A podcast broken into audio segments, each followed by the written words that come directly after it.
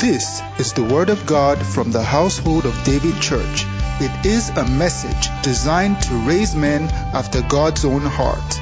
Listen and be blessed.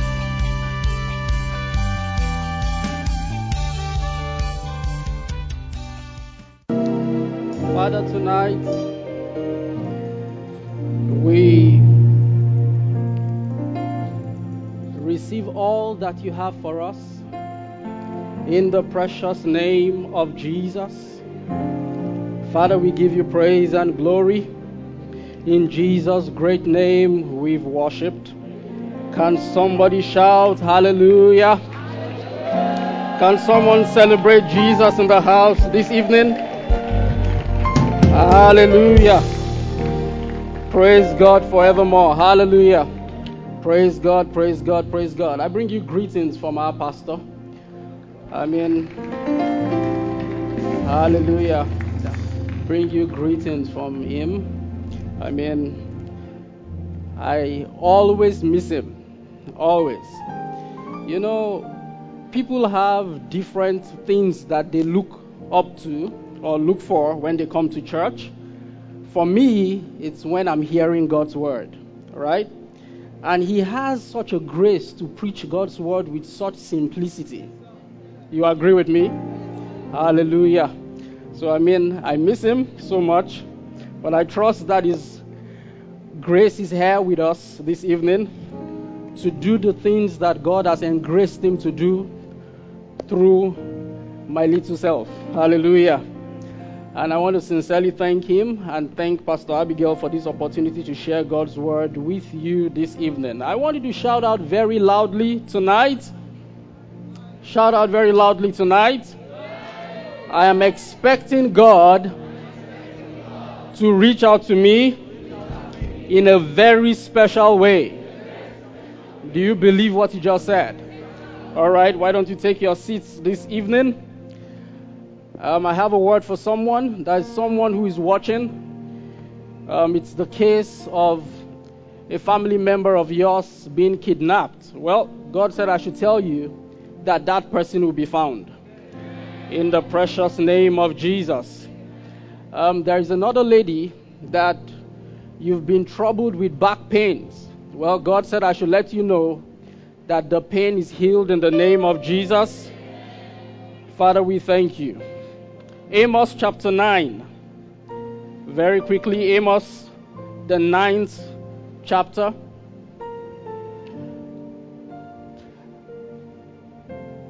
What I'm going to be teaching on tonight, well, I've struggled with giving it a title, and Director Damola Adisa knows why. Um, but I've just decided to call it Walking in the Supernatural. Right? Amos chapter 9, verse 13. Now, you see, when we read the Bible, it's always very important that you do so with context.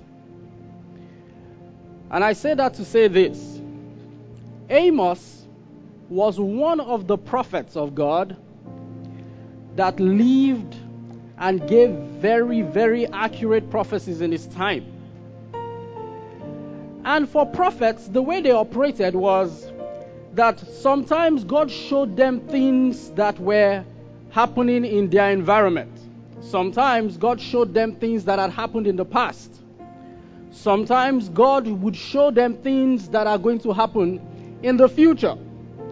And so the prophet would be so careful to ensure that in conveying that message, they describe things that God has shown them in the present but would happen in the future with a future tense. Amen.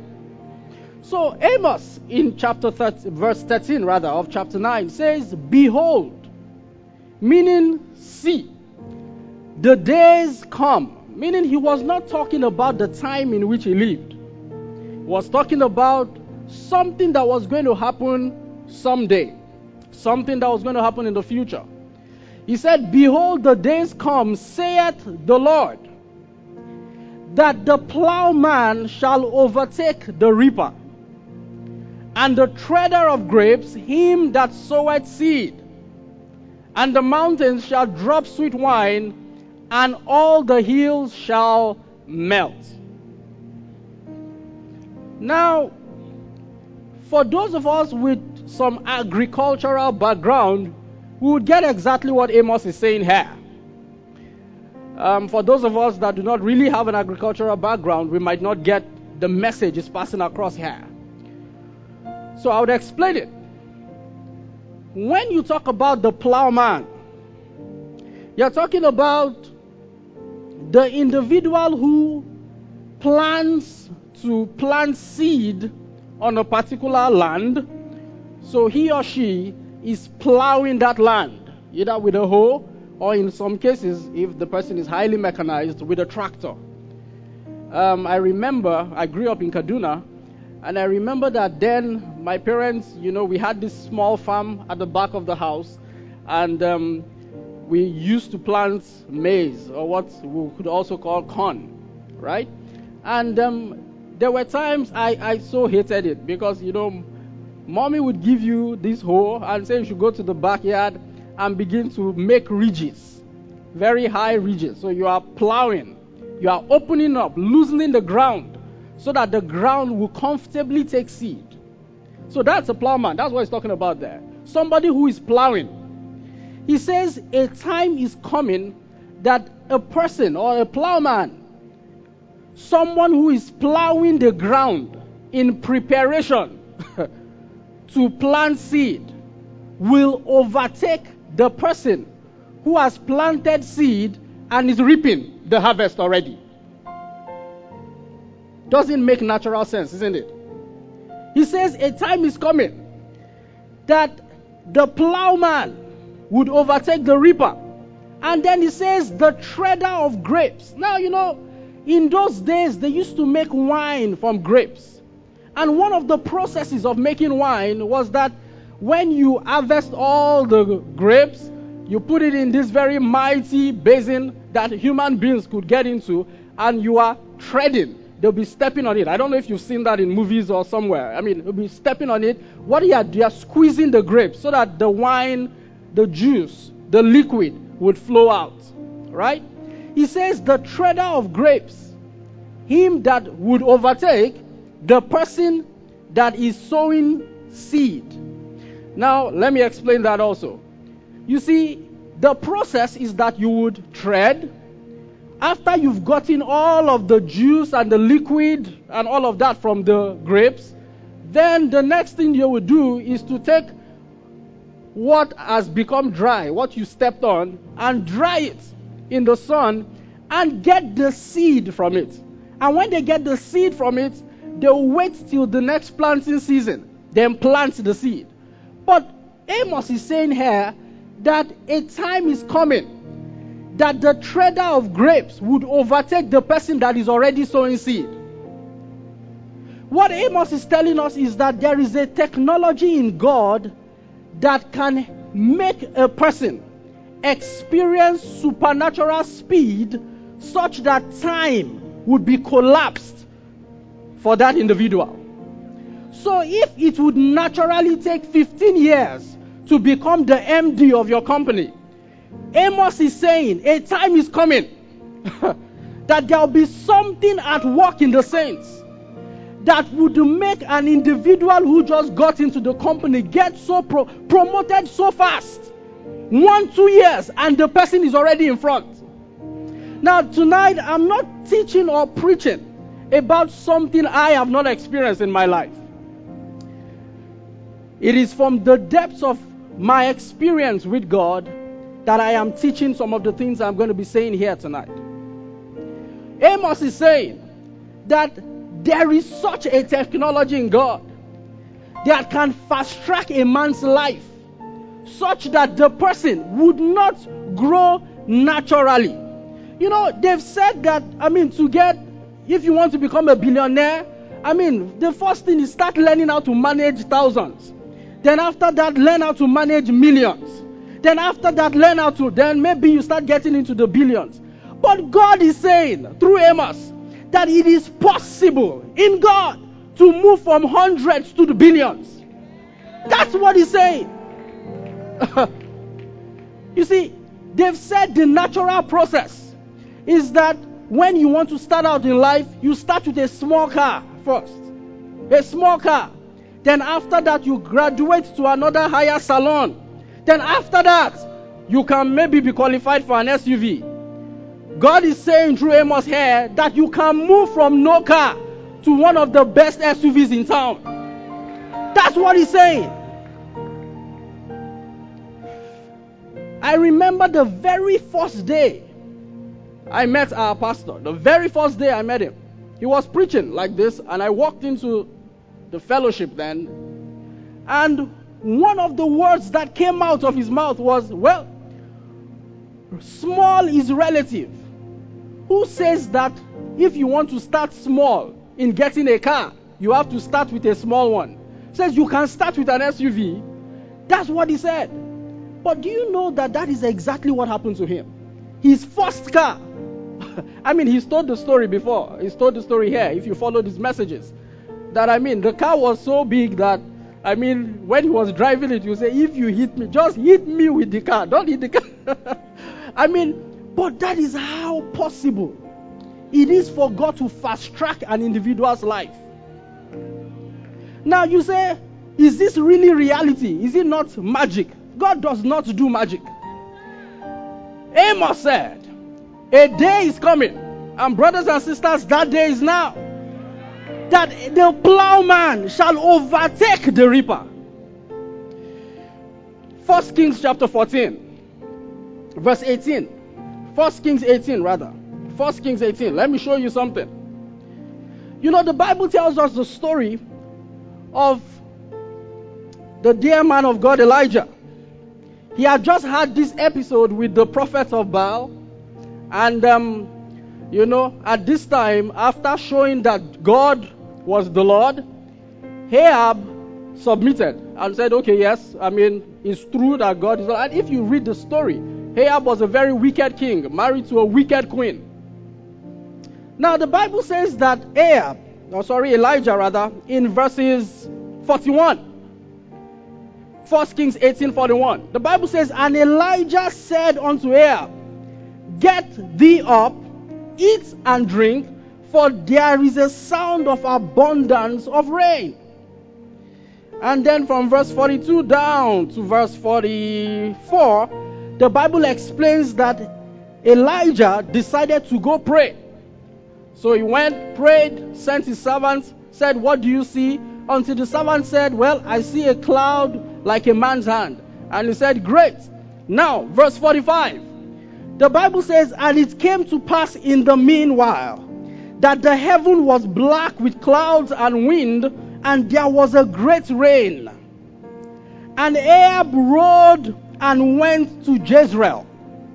Now, Ahab was riding his horse, and Ahab was a king. If you understand again history, kings would usually ride in a chariot that had two horses.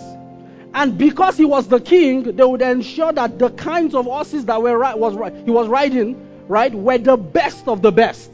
Because these horses needed to be able to move very fast.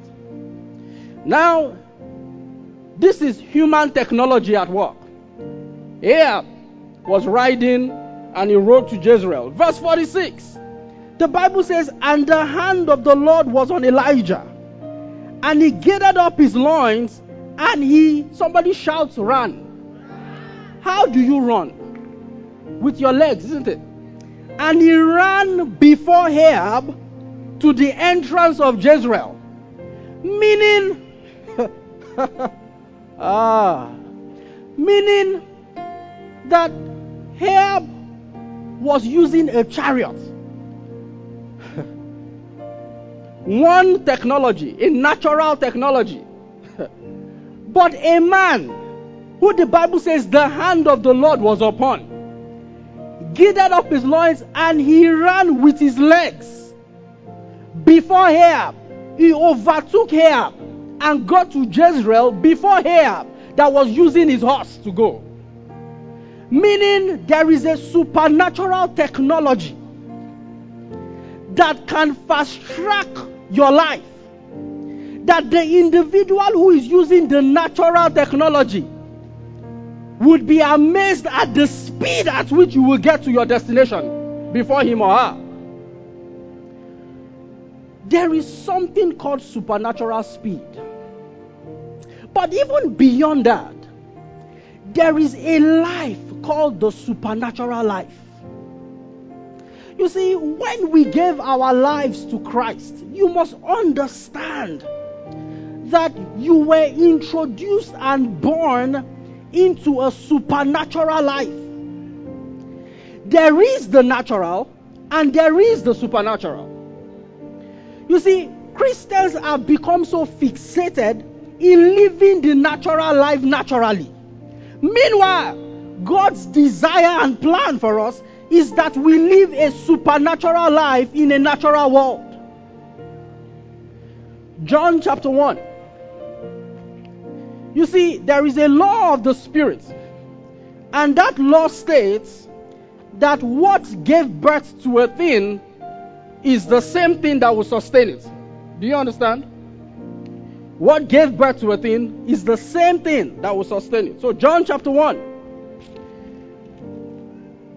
I want to read verses 12 and 13 to you.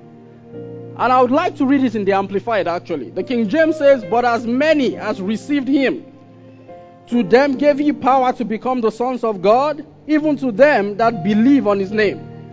Verse 13 says, Which were born not of blood, nor of the will of the flesh, nor of the will of man, but of God. But I want to read this in the Amplified. Ah, fantastic. The Amplified, you have it? Good. Now, the Amplified says, But to as many as did receive and welcome him, talking about welcoming Jesus into their lives, right?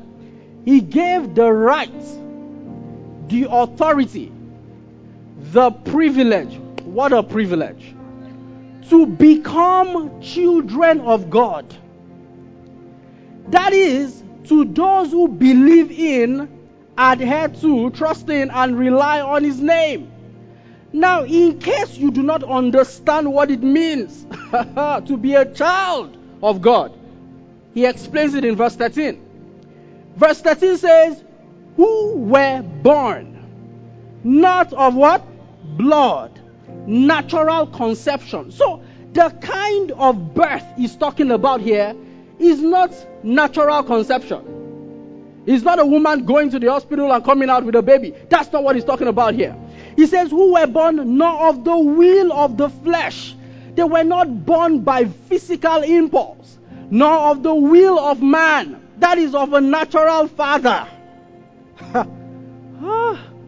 he says, But of God. ah.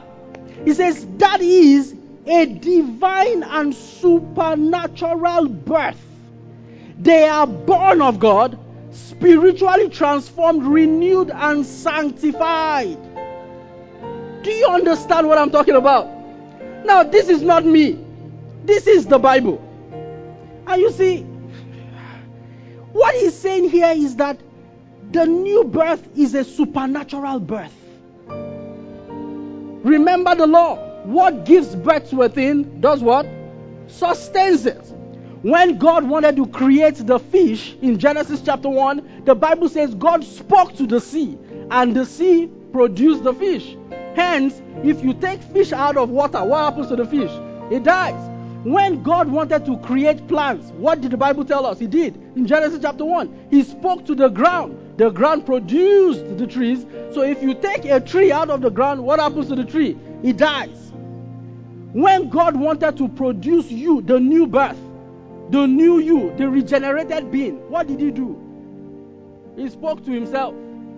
And you came forth from him, a supernatural being. Now, the implication of that, the implication of that is we've been born into a supernatural life. So the supernatural should become natural to us. Ah, the supernatural should become natural to us. The supernatural should become one of our experiences, natural experience. We shouldn't see a miracle and say, ah, really? Wow. I mean, remember Jesus. You know, Jesus walked the earth and he lived a supernatural life. Genesis, John, John, rather, John chapter 2, the Bible tells us about how his mother went and said, You know what? There is no wine in this party. Take it to him. And Jesus said, Well, my time has not come. But he converted water into wine. I mean, he did it naturally, was just one of those things. John chapter 11, one of my favorite chapters in the Bible, got to Lazarus' tomb, said, Lazarus, come forth, raise the dead naturally. I mean, the supernatural was so natural to him, and it was not because he was Jesus. Because Jesus has given us the same life that he had. The same life is the life that is at work in us. So we can do the same works. The question, the big question as I began to round up tonight, is why is it that lots of believers do not experience and walk in the supernatural? Listen, if everything that you have, everything that you have, you worked for it. it, is a problem. Oh. It's a problem. I mean, if you wake up in the morning and you're not expecting good things to happen to you, it's a problem. If you get into an organization, a company, and then the company begins to go down, since it is not natural. Because you must understand that you uh, you must understand that you are the ark of God. You carry God's presence wherever you go. There is a force field around you that has the ability to impact everything around you. You know, the Bible talks about this river that flows, and everywhere the river goes, there is life. Brothers and sisters, that river flows from within you. You are a carrier of that river. So everywhere you go, you can minister life to the environment. Ah. Why is it that lots of believers do not live and walk in the supernatural? Now, in First Kings chapter, Second Kings rather, Second Kings chapter 3, we read a very interesting story. Second Kings chapter 3. It is the story of when Elijah and Elisha um, were moving from city to city. And it was because God was going to take Elijah away from the earth. And if you read the whole chapter, I would not bother us with reading the whole chapter. You can do that in, at home. But you read the whole chapter, you get the picture that Elisha knew that it was time for Elijah to be taken up. Now, Elijah would tell Elisha, Well, um, I am going to the next city. He started with Bethel. He says, I'm going to Bethel. He says, So stay here while I go to Bethel. And Elisha will say, No, as surely as the Lord lives, I'll follow you to Bethel. And then Elijah gets to Bethel and tells Elisha, Well, I'm going to Jericho. He says, Okay, as surely as the Lord lives, I'll follow you. Now, this the interesting thing was this. Now, if you read verse 3, 2 Kings 2 3, the Bible says that, and the sons of the prophets that were at Bethel came forth to Elisha and said unto him, Knowest thou that the Lord will take away thy master from thy head today? And he said, Yea, I know it. Hold ye your peace.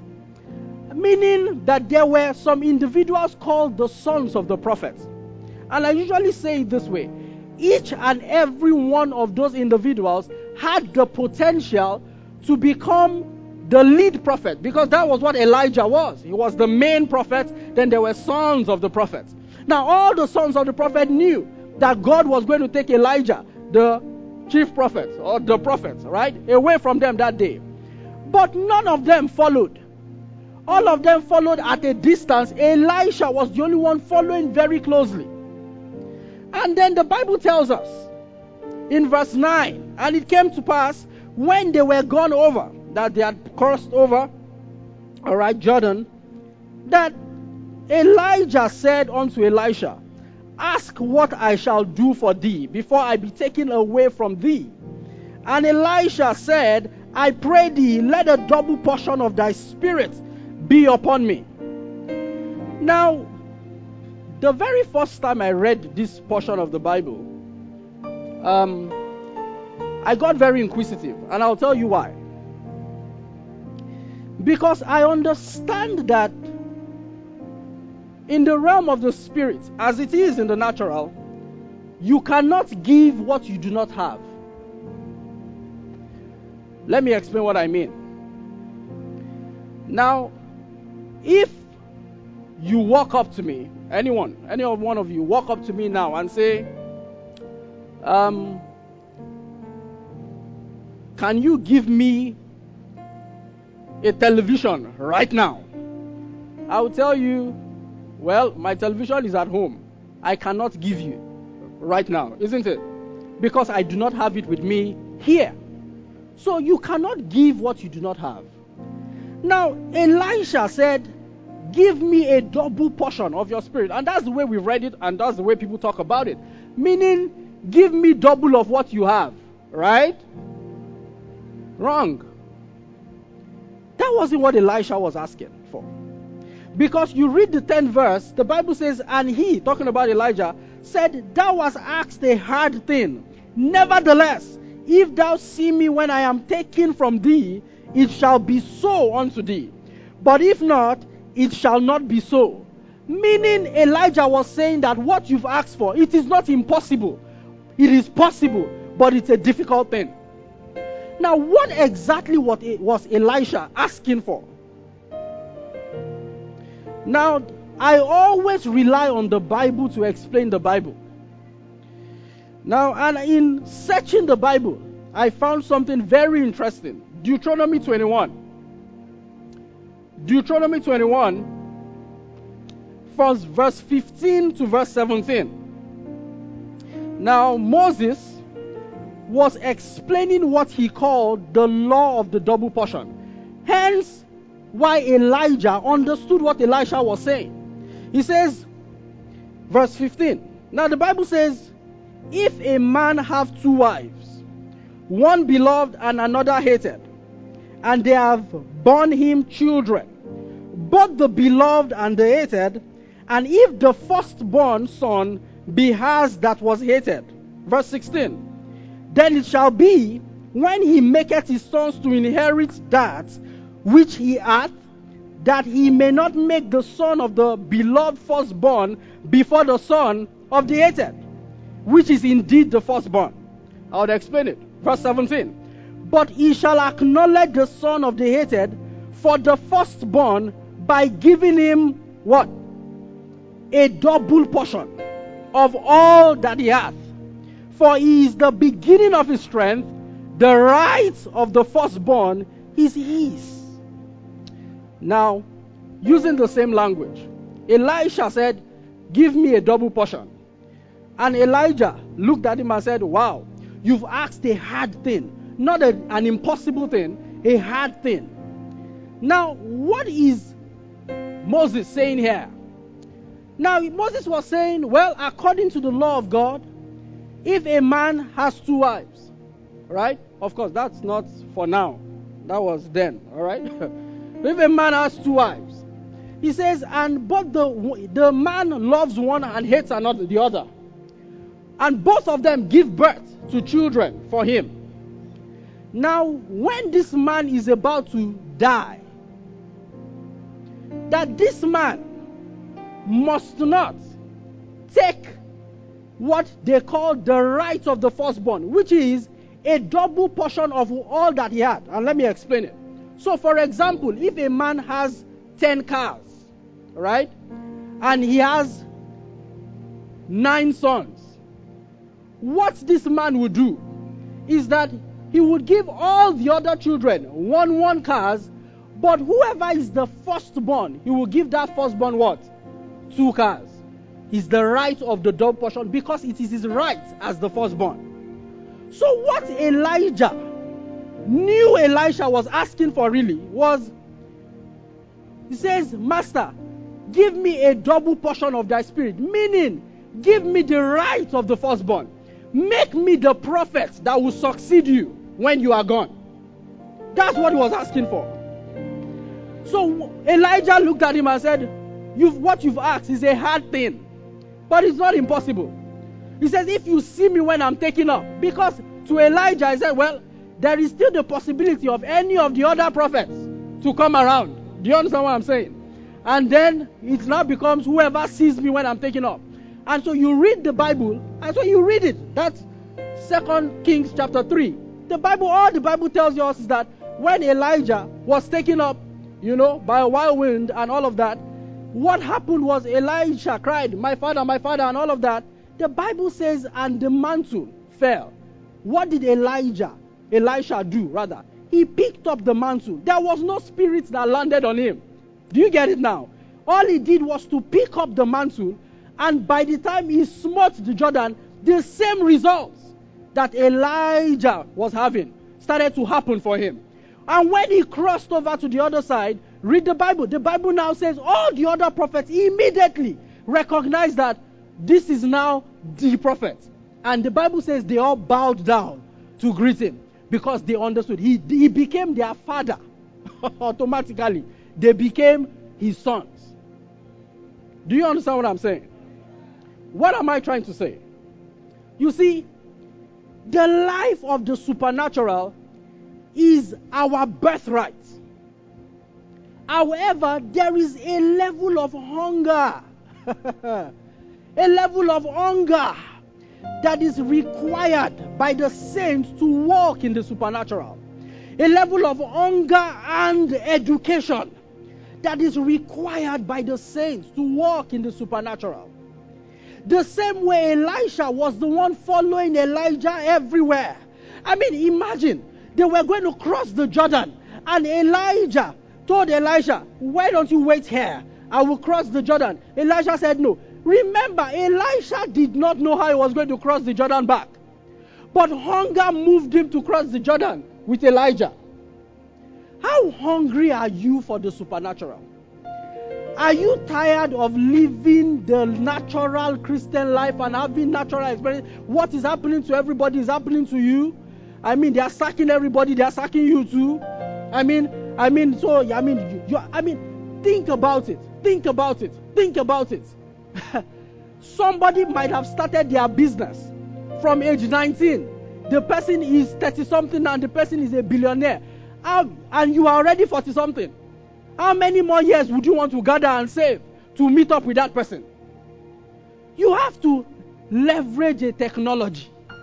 I'm telling you, you have to leverage. This is our advantage. Ah, you see, you cannot live and go through life expecting to have this very natural experience. Very natural experience. Now remember, it is supernatural. So you are operating with greater advantage. There are things that are happening in your life that when people see it, it will be like what the Bible says. They saw it and they said, Ah, other people were the ones saying, The Lord has done great things for this one. So they whereof they are glad. Do you remember in the book of Genesis 26, the Bible talks about Isaac? Isaac the Bible says, And Isaac sowed in that land. And in the same year, in the same year, the Bible said he reaped a hundredfold. Not a hundred percent, a hundredfold in the same year. Is there a technology that makes a person reap a hundredfold? That means he reaped a hundred for every one that he sowed. That is a hundredfold. Every single seed produced a hundred. You've been sowing and giving seeds in church. I believe for the higher ground conference you gave seeds. Are you expecting a supernatural harvest or you're expecting a natural harvest? What are you expecting? Hallelujah. What are you expecting? So, how hungry are we for the supernatural? And you see, the first is tied to the second. We need to grow in our education of what the supernatural entails. And that's why God has given us His Word. You see, the Bible is not a storybook. hey, The Bible is not just that book that you read only when you come to church on Sundays. You see, God has given us the word to educate us about this supernatural life that we've been brought into. As a believer, the Bible cannot be foreign to you. As a believer, the Bible should be what you digest each and every day. As a matter of fact, in the book of First John, chapter 1, First John, can you just open there as we round up? First John, chapter 1. First John, chapter 1, the Bible tells us four ways to relate with the Bible. Oh, thank you, Lord Jesus. Lord, I'm grateful for this life that you've brought for me. I'm so grateful for your life that is at work in me. Thank you. Thank you. First John chapter 1 verse 1. Now the Bible says, For that which was from the beginning, which we have heard, which we have seen with our eyes, which we have looked upon, and our hands have handled of the word of life, letting us know that there are four ways to relate with the word. Number one, he says, which you have what? Heard. So there is the hearing of the word. if you get what I am sharing with you this evening, you see, you would be, discover that you begin to have a different kind of results in every area of your life. He says, which we have heard. There is the hearing of the word.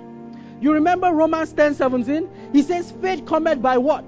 The hearing and the hearing by the word of God. So that is how faith comes. Hearing of the word of God. Every single day. Without going very deeply into this, I'll just explain it superficially. And every single day, you must expose your ears to the word of God. you must expose, make it a discipline. Make it a discipline. My wife taught me something very powerful. Very, very powerful. And when, when she taught me, I remember that there is a dear man of God in America by the name Kenneth Copeland. And he mentioned that he does this every single night too. So I said, yeah. So I began to do it too. And that is when I'm about to sleep. You see, rather than playing all those songs, blues, you call it, and the person will say something is chasing them in the night. Why won't something chase you in the night? You know, she would start playing a message. Listen to the message till she drifts and sleeps off. And she wakes up in the middle of the night, she plays the message again, and she listens. You see, your body is sleeping, your spirit does not sleep. So your spirit is listening and soaking in those words. Make it a discipline. Listening to God's word. Hearing it consistently. Then, verse number two, he says, which we have seen with our eyes. You see, when you read the word, do you see yourself in the word? It means that if you read that, beloved, I wish above all things that thou mayest prosper and be in health, even as thy soul prospereth. Seeing yourself in the Word means that you take that portion of the Bible and you do not only relate to it logically, you take that portion of the Bible and you begin to picture yourself prospering. What is prosperity to you? You begin to picture yourself prospering. I mean, whatever that picture is to you. And you know, this is in degrees, right? It depends on you. Me, when I close my eyes and I'm thinking about God's goodness to me and I'm thinking about the prosperity God has spoken about in His Word concerning me, I see myself in my private jet. I see myself shipping food to all those war torn nations. I see myself, you see, I have experienced all of these things in my mind. I've experienced it internally. And that is why I am so sure I would experience it physically. You see, when you read the word, do you see yourself in the word?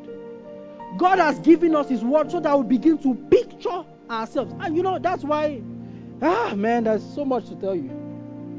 That's why He looked at Abraham when he saw he was talking to Abraham in multiplication, father of nation, Abraham wasn't getting it. He said, Wait. He said, Look at the stars. Can you see? Gave him a picture. Because Abraham had no Bible. But today you have a Bible. So you can pick the word and begin to see yourself. Immediately Abraham got the picture of multiplication. He could not count the stars. He could now picture, oh, I, could, I cannot count my children. They are everywhere. God said, You got it. And that's how Isaac came. Do you picture yourself? When you read the word, do you see yourself in it? The third, he says, which we have looked upon. ah. What do you, or what have you chosen to be your focus? Is the word of God your focus or the circumstances around you? What have you chosen to be your focus? I am always looking at the word. That is Pastor Shola's life. I'm telling you. A lot of the things he tells us about, you know, HOD will build a school, HOD will build, he has seen it. He has all of these things we are experiencing now. Pastor was talking about it when we were three in church. he had been talking about it since then. Do you fix your gaze on the word? Do you fix your gaze and allow nothing else to sway you? The circumstance, how you are feeling in your body. If the word of God says you are healed, you fix your gaze on what the word of God says and not by the symptoms. If the word of God says you are prosperous, you fix your gaze on it. He says, Promotion cometh not from the east, from the west, from the south. He says, But God, you fix your gaze on it. I know that next promotion is mine because you fixed your gaze on the word of God. And the last, which we have handled this is when the word of God begins to live through you. You are living, you are talking, you are acting, you are relating with the word. It becomes so real to you. You can literally grab the word. Saints, we've been called to live a life of the supernatural. It is our right. And I don't know about you, but I've made up my mind I'm going to live that life. Can you rise up on your feet this evening? Can you shout out very loudly? I would live the life that God has brought me into. Oh, it's a supernatural life. A life governed by the experiences of God. A life governed by speed. Because I know the hand of God is upon me I experience speed, supernatural speed. Speed where I'm concerned, time is collapsed on my behalf. I see the word, I hear the word, I look at the word, and I handle the word. In the mighty name of Jesus. Can someone celebrate Jesus in the house this evening? Amen. Can you bring, put your offerings? Thank you for being a part of our broadcast. You know, we never like to end without giving you an opportunity to make Jesus Christ the Lord of your life. Coming into Christ is beyond joining a church, is beyond a religion. It is joining God's family. And that is done when you believe in Christ Jesus. So I just want to lead you right away now. If you are, if you want to give your heart to Christ, just say after me, say, Lord Jesus, I believe that you died and rose again and that you paid for my sins. I accept you as my Lord and my Savior, and from today I belong to you. If you have said those words, will be late, you are born again, you are part of God's family right now. You can go ahead and rejoice about it. God bless you. We love you. Stay blessed.